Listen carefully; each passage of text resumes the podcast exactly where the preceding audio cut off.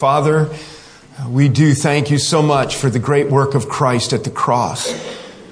And what a privilege is ours to have your word in our hands, to have so much information right here at our fingertips. Lord, our challenge is to live it out. And Father, that you would do a work in us through the preaching of your word today is our prayer.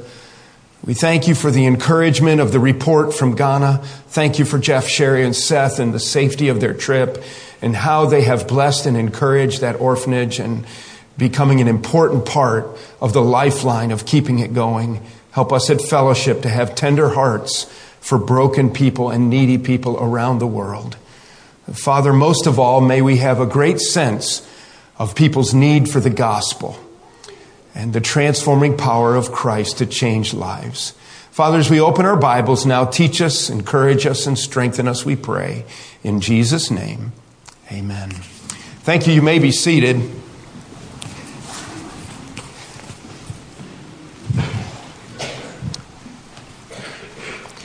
Some time ago, I don't know if you um, ever ran into the personality and temperament analysis test that compares people to certain kinds of animals. One that was very popular um, presented a questionnaire and it only took five minutes to fill it out. And it asks you questions like, do you like authority? Are you enthusiastic? Are you sensitive to feelings?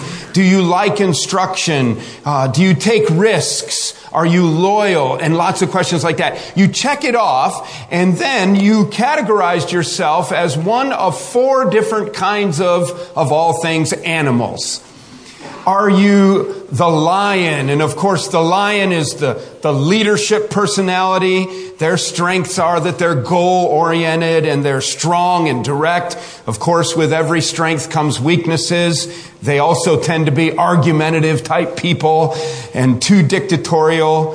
And uh, they don't understand with their limitations that the lion being direct sometimes hurts people's feelings. Are you a lion?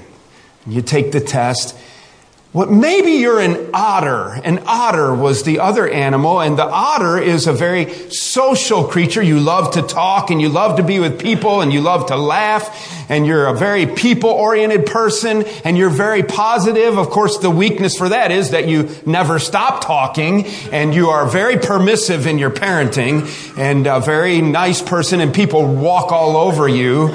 Um, you have trouble remembering past commitments and following through with discipline. You're just happy. But maybe you're the golden retriever. Oh, I'll bet you you really want to be the golden retriever. Um, the golden retriever is good at making friends. He's very loyal, very caring, has deep relationships. The strengths are that they're accommodating, they're calm, and they're affirming. Uh, the weakness, of course, is reflected because they tend to be in, indecisive and, and sometimes indifferent and unable to express their emotions accurately. And, and uh, they are limited in that they need to be more assertive and they need to hold others more accountable, but they're just a loyal golden retriever. And finally, the fourth one, interestingly enough, dividing us into four categories or four kinds of people. And I noticed that there are a lot of these kinds of things where people are divided into four different categories. Uh, the final one is the beaver, the busy beaver. He's organized and he thinks there's a right way to do everything and he wants to do it the exact way according to the book and, and, um, they desire to solve every problem. They have high standards and they're very orderly and they demand respect. Of course, their weaknesses are that they're un, they have unrealistic expectations of themselves and others too. They're, they're perfectionists. I wonder where you fall in there. Are you the lion, the otter, the beaver, or the golden retriever? I, I have no idea. Um, there's mixtures. It's kind of fun to think about what kind of person am I? Well, I found it interesting when we turn to Matthew chapter 13, and I invite you to do that, that Jesus is going to approach his disciples with a parable we heard this parable read just last week. He's going to present a parable, and the point of the parable has to do with categorizing people into one of four different areas. He doesn't say anything about being a lion or an otter or a golden retriever. You might want to use the notes that are available in your bulletin. There were some at the door as you come in, uh, just trying to help us be a little bit more organized in our thinking and move through our material a little bit more methodically and help, in a helpful manner. I hope that that's helpful. Let's read our text. Um, I'm going to read it in its entirety, verses uh, 1 through 23. Part of this was read last week as it fit our theme and laid a foundation for the parable of the weeds and the tares, which was really what had to do with the good seed, bad seed of our missions conference last week. I thought it would be helpful for us to break this passage down and, and to receive what our Lord is saying here. As we read, you will notice the four different kinds of soil which ultimately will represent people. I'll show you how we know that. Jesus is teaching, and it says in chapter 13, the same day, Jesus went out of the house and sat beside the sea. And a great crowds gathered about him so that he got into a boat and sat down, and the whole crowd stood on the beach. We can picture that easily. And he told them many things in parables, saying, A sower went out to sow. Now, let's make sure in our culture that we're not talking about taking a needle and thread or anything like that. Um, you know, the, this is broadcasting seed, casting seed out of a bag onto the ground, onto the fields and soil. And as he sowed, verse 4, some seeds fell along the path, and the birds came and devoured them, and other seeds fell on rocky ground where he did not have much soil, where they did not have much soil, and immediately they sprang up, since they, since they had no depth of soil, but when the sun rose, they were scorched, and since they had no root, they withered away. Other seeds fell among thorns, and the thorns grew up and choked them. And other seeds fell on good soil and produced grain, some a hundredfold, some sixty, some thirty. And he who has ears, let him hear. And we had our cute little skit of the ears of corn. And indeed, we want to be people who have ears to hear, don't we? So then the disciples help us out. They ask some questions that we would want to ask Jesus if we were present. I mean, Jesus is there sitting in the front of the boat. The shoreline is crowded with people, and he begins with this style of teaching. It's parabolic. It's, it's telling this story, and it's designed to make you say to yourself, what in the world is he talking about? I got to ponder this. I've got to think about this. Well, the disciples came, and we know from Mark's gospel that it was after they had left that the disciples approached Jesus in the house after they went back in the house, and they said, Why do you speak to them, that would be the multitudes, in parables? And he answered them, To you, the disciples, those who believe, those who follow Christ, to you it has been given to know the secrets of the kingdom of heaven. Your Bible might say the mysteries of the kingdom of heaven.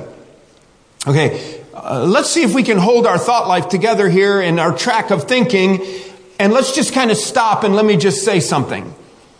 You need to know that in Matthew chapter 13, this is a pivotal point, this transition time after this major confrontation in chapter 12 with the Sadducees and the Pharisees that Jesus is now shifting gears, and, and chapter 13 marks a change. And he is now going to speak largely in parables from now on. He is explaining to the disciples right now why he's going to do that. You see, he's been using metaphors, hasn't he said, you know, earlier on in his teaching, he's talked about laying up treasure in heaven and he's used word pictures. In the Sermon on the Mount, he uses word pictures, but he, he hasn't really used these parable parables like we're going to find here. And in fact, it is, it is such a dramatic shift in teaching that the disciples wanted to know, why are you now talking like this? What's going on that you, you're talking to the multitudes and their point is, and they don't understand a thing you're saying? Now, while we're stopped here and broken from our passage, if you have your notes in front of you, you can see that I put a text box there, text box there, and it might be helpful for you to recognize that Matthew is broken down into basically, or Matthew records for us five major discourses. A discourse is a specific time of teaching. It's a lecture. Matthew records five. Now there is additional teaching sprinkled in, but Matthew can be broken down as these major discourses broken up by miracles. We've covered two so far. The first one is the most well known. That's the Sermon on the Mount. Then we had that interesting passage of the commissioning of the disciples where he sends them out with instruction. Right now, we're beginning chapter 13, and what we're going to find in chapter 13 is that there is going to be a fast fire sequence of eight different parables. The first two are the longest, and the first one is the most familiar. It's the parable of the sowers, the sower, the seed in the soil. The next is the weeds and the tares. These parables, they really are puzzling. And there really is something to them as far as like, what is he talking about? One of the problems with parables is too, is how far do we go with them? What all is Jesus illustrating? One of the things that we will do is we will try to identify as Jesus reveals to the disciples the meaning of the parables, exactly how far we can go with it, because you have to be really careful of turning every part of a parable into some spiritual meaning, and you can distort very quickly the whole meaning of the passage. And you can make up stuff that's not in the passage about what rocky ground is, or what seed is, or whatever. And you can do all kinds of things, but you got to be careful and let the text show us what this seed is, what this soil is. All right? And there's ways of making application. That's what our speaker did last week of talking about the kind of the fruit of our lives that as we cast seed, we want that seed to be good seed that is creating the, uh, the productivity of the gospel life in other people. And he tried to make, he, he did make an application in that sense with our passage last week. So, this, so this section here is Jesus answering the specific question of the disciples. Let's continue to read now. Um, let me comment on verse 11, the secrets of the kingdom of heaven. I wanted to say two more things while I stopped. This idea of secrets of the kingdom or the mystery in our New Testament, a mystery or a secret is something that would have remained unknown had it not been further revealed. So there are things that, that Jesus is teaching that he's revealing these secrets of his kingdom or, or a mystery. It's not like a, it's not like a Frank and Joe Hardy mystery novel. It is a truth that if Jesus hadn't revealed further what he was talking about, it would have remained hidden from people. Some of these things the prophets of old pondered and wondered about and even wrote about a little bit, but they couldn't understand what was coming. You also need to know that he's now focusing on truths about his kingdom. Now, here's a way to think about this. Let's pretend that we're Jesus. I don't mean this inappropriately, but let's pretend that we're Jesus. And we know that we've come from the Father, and we know that we've been born of Mary for a specific purpose, and we know that we're going to, to the cross to accomplish a very specific purpose, the redemption of lost humanity. All right? And we come unto our own, and John chapter 1 says, He came unto His own, and His own what? Received Him not. How do you feel if you're Jesus? Now, not only that, you're coming to people who have been studying the Old Testament for literally centuries, and they have been longing for whom? Messiah. They want rescued. They know that Messiah is supposed to come and establish himself on David's throne. And now you come and you do these awesome miracles. You make the blind to see and the lame to walk and you raise the dead even. And they look at you, and what do they say? You're of Beelzebul, the devil. And so the way to think about this is by the time we get to chapter 13, you've had enough. You're Jesus. It's it. That's it. And in fact, in Israel of old, when the prophets wrote about the coming of Messiah and they called for the Israelites to turn their hearts after God, what did they do to the prophets? They killed them. They didn't listen to him, and their ears were stopped. And they didn't want to see what they had to say, and they had the truth right in front of them. And so what you need to recognize is how significant it is to have Jesus Messiah in your presence and as it were to be going blah, blah, blah, blah, blah, blah, blah, blah, blah, blah, blah, like this with your fingers in your ears while he's talking because you refuse to believe that he's the Messiah. And so now he's going to teach his disciples, he's going to teach using parables, and let's finish why he explains what he does. For to the one who has more, it will be given, and he will have an abundance. But from the one who has not, even what he has shall be taken away. The more you receive the teaching of Christ, the more you will get, get it and the more you will be given.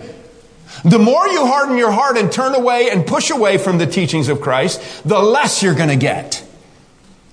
When you have more, you have a greater responsibility. This is why I speak to them in parables, Jesus says, because seeing they do not see. In other words, standing here looking at me, they still don't see that I'm the Messiah. And hearing me preach, they still do not hear the truth. Nor do they understand. Indeed, in their case, the prophecy of Isaiah is fulfilled. This is Isaiah 6, verses 9 and 10. That chapter 6 is where in, when Isaiah makes that great prophecy and where he starts out the chapter. In the year that King Uzziah died, I saw the Lord high and lifted up, and his train filled the temple. Remember that part? And, the, and holy, holy, holy is the Lord. But it, he was speaking to a rebellious group of Israelites at the time. And in chapter 9 and in chapter 6 verses 9 and 10 of Isaiah, he says, you will indeed hear, but never understand. See, they were rejecting God's prophets way back then. And you will indeed see, but you will never perceive. For this people's hearts will, heart will grow dull, and with their ears they can barely hear, and their eyes they have closed, lest, lest they should see with their eyes and hear with their ears and understand with their heart and turn, and I would heal them. But the point is, they have a determined blindness. They have a determined deafness. They don't want to know the truth. They don't want to respect Jesus. You know people like that. I know people like that. You try to talk to them about Christ and they don't want to hear it.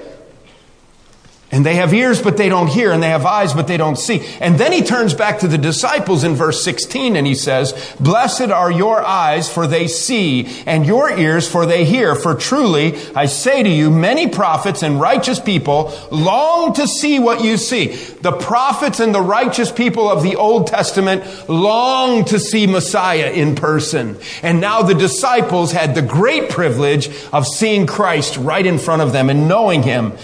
And he said, uh, I say to you, many prophets and righteous people long to see what you see, and they did not get to see it. They did not see it, and to hear what you hear, and they did not hear it. You'll notice there's a text box on your notes and we will touch base again in further parables about expanding our understanding because this is a little bit complicated. Why Jesus exactly spoke in parables, but I gave you a little running list there. Why Jesus taught in parables. And the word parable, by the way, means to, to lay something down alongside. That is to, for comparison or illustration. To come alongside and to illustrate something. A children's definition of it that we use sometimes is a, a heavenly, an earthly story with a heavenly meaning. Telling an earthly story with a heavenly meaning. So Jesus tells a story about a farmer casting grain on the ground. Everybody can picture that. Everybody understands that. But it has spiritual meaning, and in Matthew 13 and on, it is specifically illustrating truths about Christ's kingdom.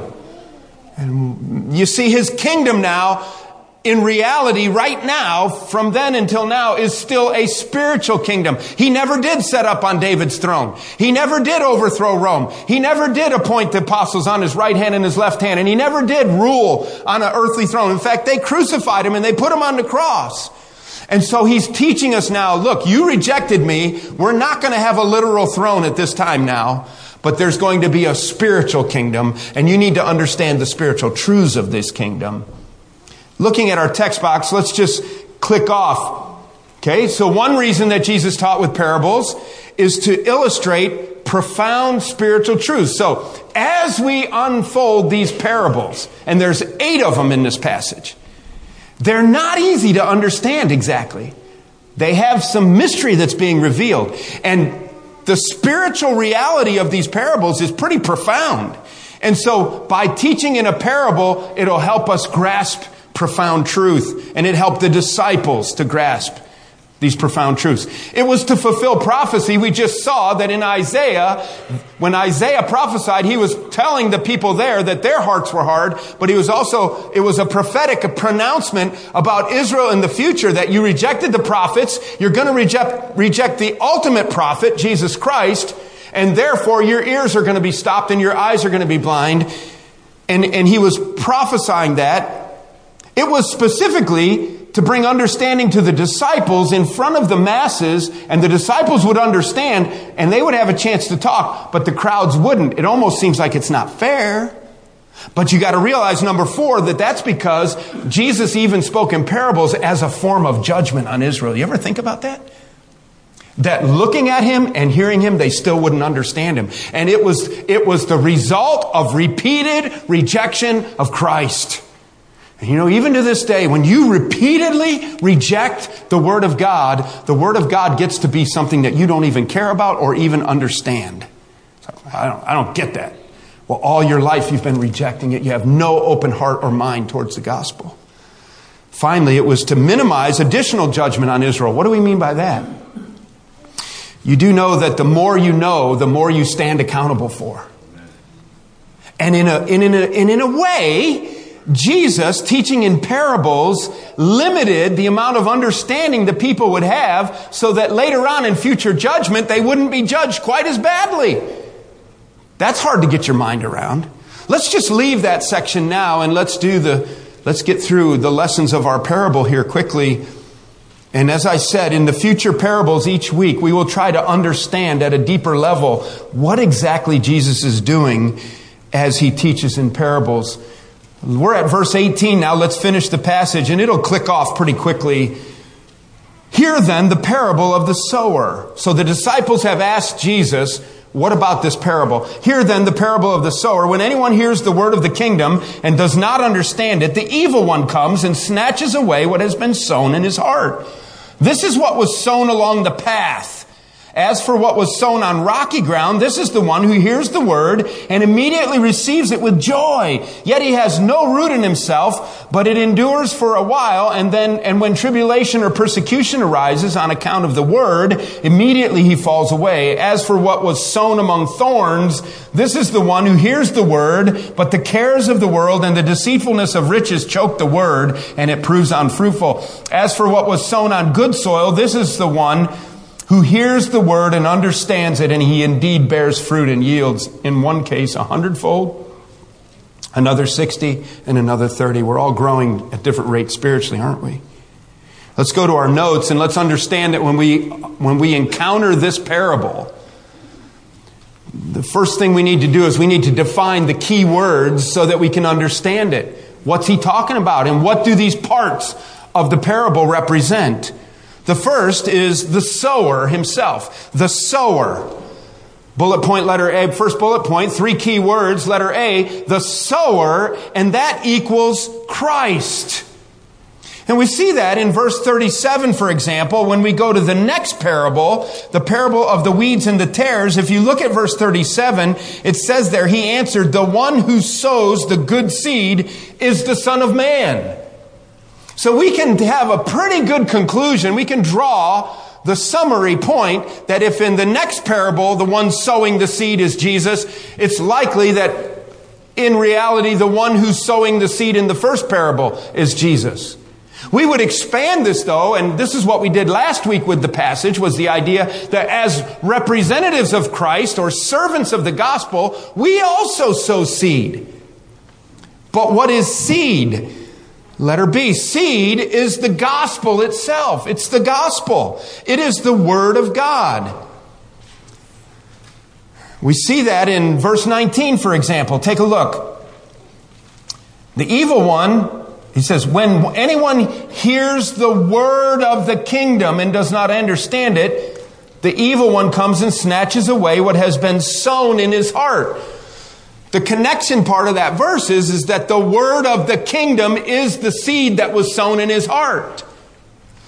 In the parallel passages, for example, in Luke chapter 8, we have this same passage. It says in Luke's account of this parable, it says specifically in Luke 8 13, the seed is the word of God.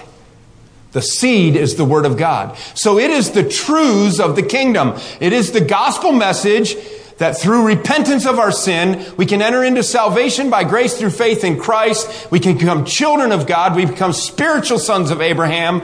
And all of the teaching of Christ really is summarized as the Word of God. We would expand that out to be our Bibles now, the Word that comes from God. That is the seed that we are responsible to sow, specifically the gospel. The soil then, what is the soil? Let your eyes go back to verse 19 and notice that, that the word of the kingdom is what is sown in his heart. When you read the, para- the passages and you understand what's going on, you recognize that the soil is, is the heart of man. And so therefore, as we look at this passage, we're really seeing four kinds of people. And it really represents four kinds of hearts. Four kinds of hearts. Let me just go quickly, and you follow along in your notes, and I think you'll find it helpful. The first one is the hard hearted man. Now, what we want to do, Kind of like taking a test. Am I an otter? Am I a golden retriever? Am I a lion? Am I a beaver? What am I? What, what kind of person am I? The obvious conclusion in our thinking here as we study the passage is that you want to ask yourself, who am I? What kind of person am I? What kind of heart do I have? What kind of soil is there in my life to receive the Word of God? And the first one is the hard-hearted man or the hard-hearted person. I'm using man representative of mankind, so women, I'm not cutting you out the hard hearted man. Now, this person, it, his life is represented in the parable of the hard beaten path. Life has beat him up. He's hard hearted. He doesn't have a tender, prepared heart for the word. So he has no interest. He has no interest in the Bible or Christ. He has no felt need to change his thinking or his lifestyle. He's hard as a rock. You're not going to change me. No felt need. Because there's no humility. There's no humility. He already thinks he has all the answers. You talk to a person like that? I don't need the Bible. I don't need God. I don't need your gospel. I'm just fine the way I am. And the, and the seed just bounces off like seed hitting the path and it just lays on top. It doesn't get in the soil. It doesn't enter his heart at all. He's like Psalm 14:1, he's like the fool who says in his heart, there is no God. It just bounces out of his life. It doesn't make a difference. And he has no ears to hear. No ears to hear. The gospel just falls on deaf ears. Verses 5 and 6, as Jesus is explaining now the rest of the parable for the disciples, that is what was sown along the, um, the verses 20 and 21, excuse me, verses, verses 5 and 6 of chapter 13 correspond with the answer in verses 20, 21. That what has been sown in his heart, this is what has been sown along the path. Now, verse 20. As for what was sown on rocky ground, this is the one who hears the word, immediately receives it with joy.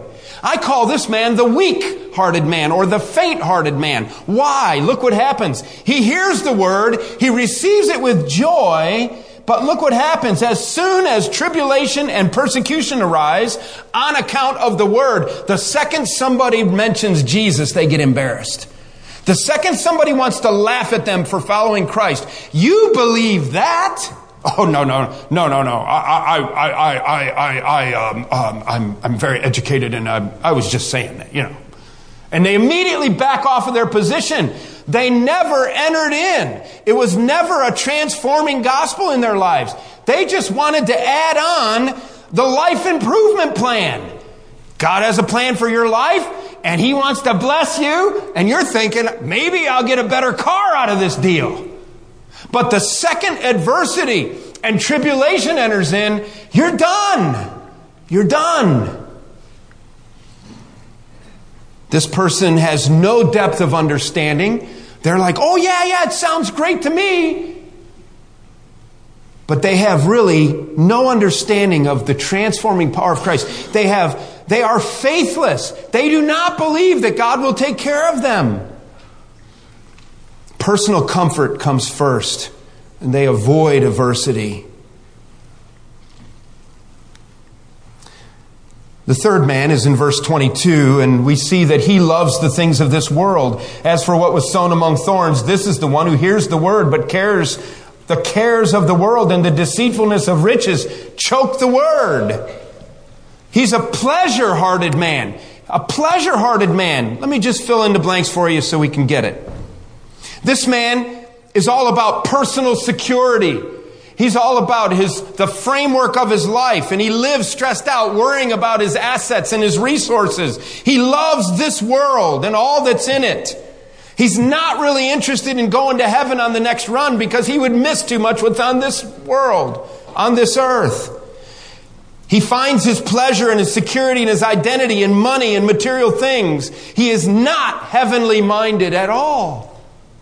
And that's what happens. He gets his, he enters in with joy, but the cares of the world, as for the one that was sown among thorns, it was the one before him, enters in with joy.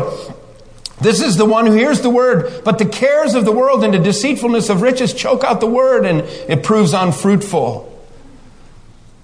The final man has the good soil. He's humble. He's the humble hearted man because he understands his need. He hears the gospel and he says, Man, that's me. I need that. He recognizes his own inadequacies. He's ready to listen. He's ready to listen and to learn. He's willing to surrender. He hears and he believes. Romans 10 17 says, faith comes by hearing and hearing by the word of God. In that passage. As we conclude, can I say this? If you want to know what kind of person you are, what kind of person am I? Am I a, a lion or a golden retriever? I don't know, man. Are you a are you a hard-hearted person? Jesus wants to know. He doesn't care what kind of animal you are. The most accurate gauge of your heart has to do with your response to the Word of God. You see what this passage is all about? People responding in their hearts to the gospel and the Word of God. And if you don't respond to the Word of God, it tells you what kind of heart you have. Maybe even in your own testimony, you know what it was to have a joy, and now there's no joy there. I want you to notice in this passage that three quarters of the seed, three fourths of the seed didn't produce. For those of you who are seed casters, evangelists, keep casting. Three out of four people you talk to will have one of the other kinds of hearts. We'll expand upon this a little bit more later as we deal with the parables, but let me just say that Jesus did not teach easy believism. You see, everybody who had the, the thin soil on the rocks, the thin soil, the one who was sown among thorns, they were like, oh, yeah, yeah, yeah, I'm all in, I'm all in. But they really weren't in. They did not want their lives transformed. They wanted to stay in control. They never came to a place of yielding over. They were not saved and then lost their salvation. They just never got the real truth of the gospel and that it is about transforming your life. Let's pray. Why don't you just stand with me and let's pray together? Father, thank you for your grace. Thank you for your mercy. And for the truths that are presented in this passage, Lord, we find it very challenging. It's helpful to think through what kind of person we are. Father, if there's a hard hearted soul here today, would you break that hard ground? Father, for the one who has received the gospel with joy in the past, but now it's not even a part of their lives, they've forgotten all about it, would you challenge them to examine their hearts? For the one who's entangled in the cares of this world, doesn't have their eyes on Jesus at all, would you convict and confront? And Father, for the seed that falls on good ground, would you help us to produce that the tree would bring forth good fruit? Father, somehow, may your Holy Spirit take these words and help us apply them to our lives throughout the week. In Jesus' name we ask these things. Amen.